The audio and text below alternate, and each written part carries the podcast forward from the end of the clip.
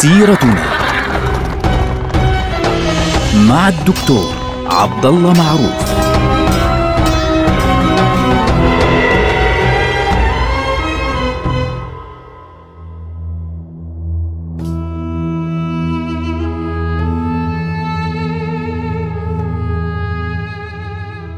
السلام عليكم ورحمة الله وبركاته. سيرتنا سيرة هذه الأمة ونحن الآن في مرحلة يعني مرحلة ضعف وهبوط من من مراحل ضعف الأمة أي نعم ولكن هذا الضعف لابد أن ندرسه جيدا إخواننا ليه؟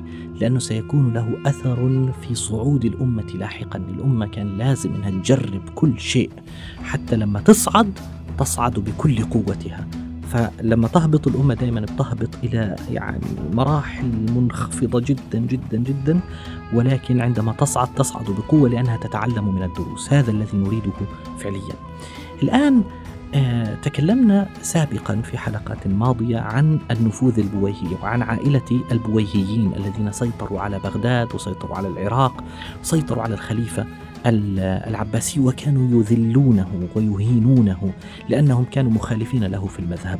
ومع ذلك تركوا الخليفة موجودا لكي يكون صورة فعليا أمامهم لكي يتمكنوا من خلاله من السيطرة على الحكم. لكن في تلك المرحلة كانت في نفس الوقت الذي تضعف فيه الخلافة العباسية بسبب قوة البويهيين ويعني إمعانهم في إذلال الخلفاء سواء المطيع أو الطائع أو غيره. كانت في المقابل في الناحية الثانية في غرب العالم الإسلامي كانت قوة الفاطميين تزداد وتزداد خاصة مع وفاة المنصور الخليفة المنصور لله اللي حكم سبع سنوات. طبعا المنصور هو ابن الخليفة القائم بأمر الله اللي مسمي حاله طبعا الخليفة القائم بأمر الله اللي هو ابن عبيد الله المهدي مؤسس هذه الدولة الدولة الفاطمية. المنصور بالله كان يحاول أن يدخل إلى الإسكندرية ويحكم مصر لكنه لم يتمكن وبعد وفاته تولى الحكم المعز لدين الله. هذا الرجل حكمه امتد 24 عاما. طبعا هو كما قلنا هو رجل آه، إسماعيلي شيعي آه، متطرف في بغضه فعليا لما يتعلق بأهل السنة لأنه هو من طائفة باطنية أصلا. وحتى الشيعة الاثني عشرية على فكرة بيعتبروا أن الإسماعيلية ليسوا على نفس النسق وليسوا من نفس الطائفة. هذا الكلام ذكرناه في حلقة ماضية عندما ذكرنا الفرق بين الإسماعيلية والاثني عشرية الذي يهمنا أن المعز لدين الله هذا الرجل كان همه الأساسي منذ البداية من أول لحظة في حياته همه الأساسي هو إيه؟ مصر. يريد أن يحقق حلم جده الأكبر عبيد الله المهدي في أن يستولي على مصر أنه يتمكن من حكم مصر. ليش مصر بالذات؟ لأن مصر هي أغنى ولاية من الولايات الإسلامية في ذلك الوقت على الإطلاق، مصر فيها الكنوز وفيها الخيرات وفيها الأرض وفيها النيل وفيها الدلتا وفيها يعني من سيطر عليها سيطر على مدخل عظيم بين إفريقيا وآسيا. وممر إلى أوروبا وبالتالي كانت منطقة مصر هي التي تسيطر على الفاطميين يعني في على في حكمهم وهم يريدونها بكل قوتهم. الآن هذا الرجل كان عنده أحد القادة اللي هو جوهر الصقلي. جوهر الصقلي طبعا لأنه لماذا يسمى الصقلي؟ لأن أصله من صقلية جزيرة صقلية والفاطميون سيطروا عليها. فجوهر الصقلي أخضع جميع قبائل المغرب وصل بقوة الفاطميين حتى المحيط الأطلسي. لم يبقى خارج سلطة المعز لدين الله على يد قائده جوهر الصقلي إلا مدينتان صغيرتان طنجة وسبتة. فما إن جاء عام 347 حتى كان جوهر الصقلي قد سيطر على كل المغرب الأقصى وضمها إلى الدولة الفاطمية.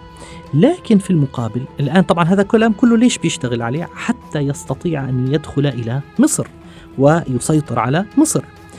آه، لكن كانت أمامه مشكلة في مصر اللي هي مين؟ الإخشيديون. الإخشيد هم أصلا ترك. وهؤلاء كانوا أهل سنة وكان ولاؤهم مباشر للخليفة العباسي يعني. لا يستطيع أحد يعني أنه آه، يحاول أن يبعدهم عن ولائهم للخليفة العباسي بالرغم من وجود البويهيين فعليا في الصورة باعتبارهم الحكام الخلفيين. لكن ولاء الأخشيد كان دائما للعباسيين طبعا أخشيد ماذا تعني؟ تعني الأستاذ. هذا اللقب يعني أطلق على آه، الإخشيد الأول. ثم بعد ذلك آه، كان آخر ملوكهم هو كافور الإخشيدي هذا الرجل كان رجلا معروفا بصلاحه ومعروفا بفضله ومعروفا بولائه الشديد للدولة العباسية ولحكم العباسيين ووقف كالطود الشامخ في وجه الفاطميين وغزوات الفاطميين القادمة من جهة المغرب. ولكن إحنا عندنا عندما نذكر كافور الإخشيدي اليوم مين نتذكر معه؟ نتذكر طبعا قصيدة أعيد بأي حال عدت يعيد للمتنبي. لكن المتنبي إخواننا هذا دليل على قوة وسلطة الإعلام. المتنبي كان في ذلك الوقت يعني قد آه، آه، هجا كافور الإخشيدي بالرغم من أنه كافور الإخشيدي من خير الناس.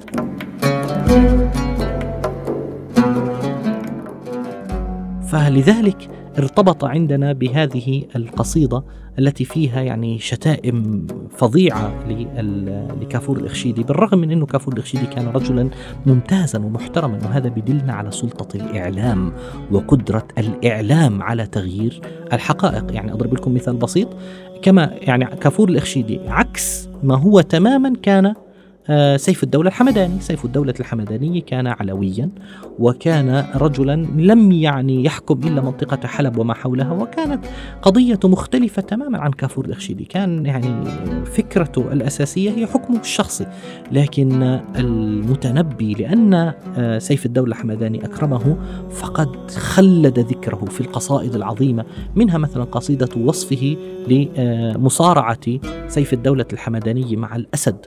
لكن كافور الإخشيدي المسكين اللي هو الرجل الذي فعلا وقف في وجه الفاطميين ووقف في وجه كل هذه الغزوات يعني خلده المؤرخ بعض المؤرخين بقصيدة المتنبي التي كان فيها هجاء آه، مقذع اللي هي البيت المشهور لا تشتري العبد إلا والعصا معه إن العبيد لأنجاس مناكيد إلى آخر هذه الأبيات. الذي يهمنا بعد وفاة كافور الإخشيد عام 357 انتهز المعز لدين الله الفرصة. لم يبق أمامه أحد في مصر. الدولة العباسية ضعيفة.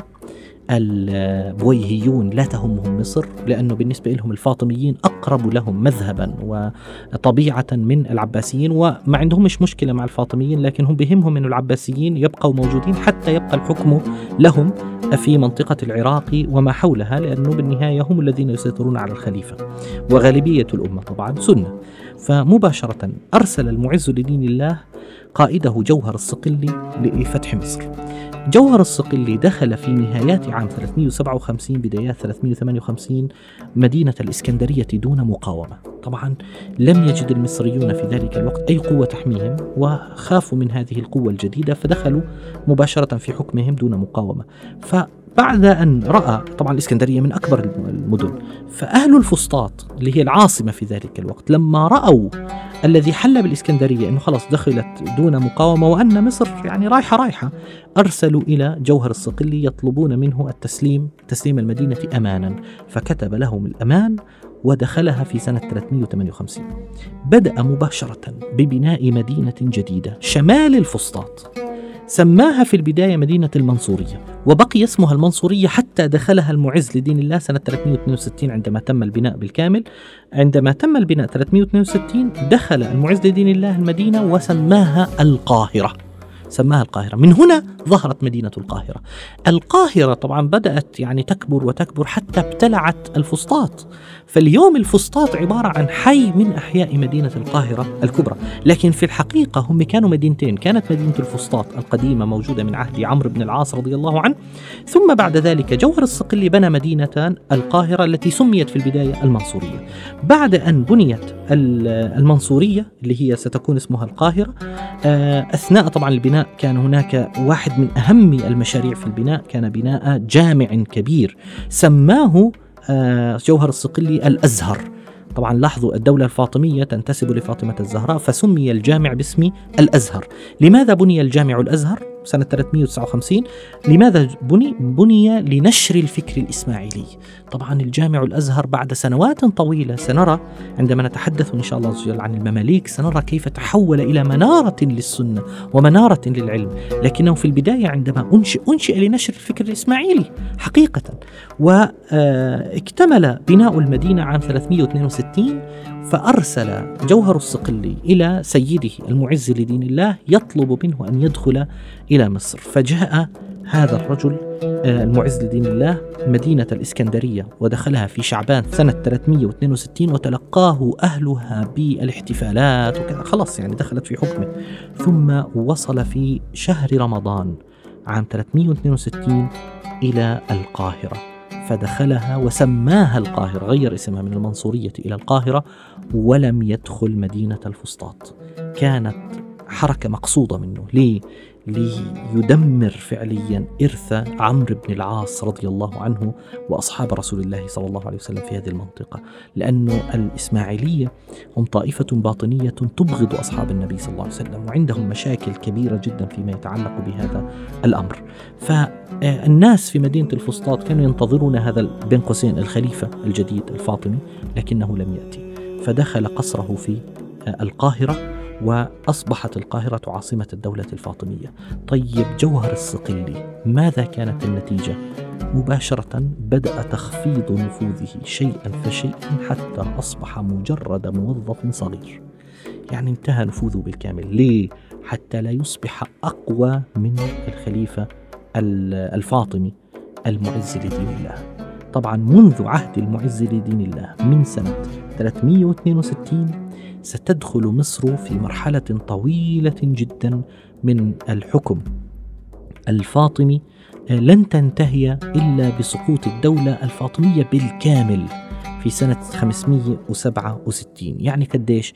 يعني تقريبا 204 سنوات. يعني 200 سنة تقريبا وهم يحكمون مصر بالكامل. طبعا خلال 200 سنة هذول إيش كان يعملوا الفاطميون؟ في مصر. حاولوا بكل قوتهم أنه يغيروا عقيدة أهل مصر. طبعا لاحظوا دخولهم لمصر سواء الإسكندرية أو القاهرة كان دخولا بسيطا سهلا دون قتال ودون مشاكل. ليه؟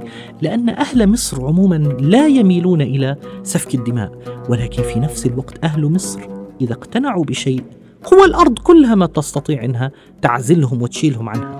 فحاول الفاطميون بكل قوتهم وكل قدراتهم أنه خلال 200 سنة يغيروا الأمر ولكنهم لم يستطيعوا. في ذلك الوقت يعني بدأ انتشار التشيع في كل المناطق. يعني سنة 359 أثناء بناء مدينة القاهرة أذن في مصر بالأذان الشيعي اللي هو أضيف إليه كلمة آه، حي على خير العمل.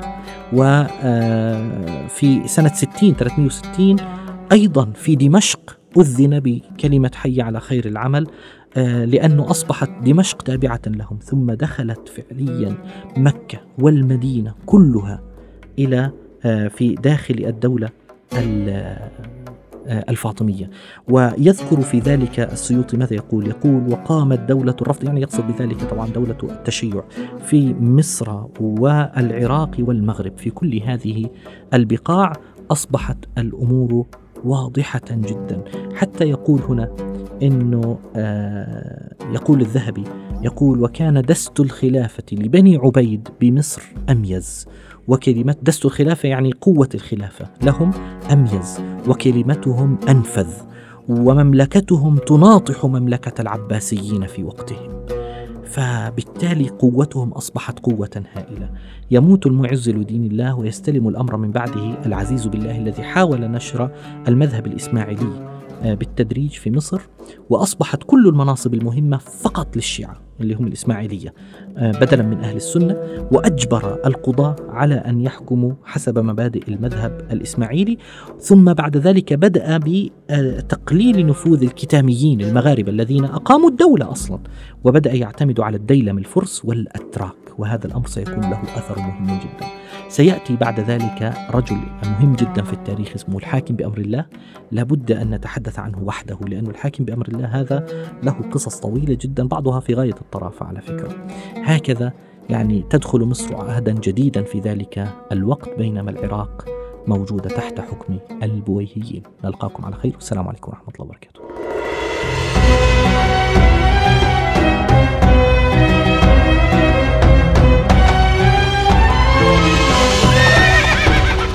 سيرتنا مع الدكتور عبد الله معروف.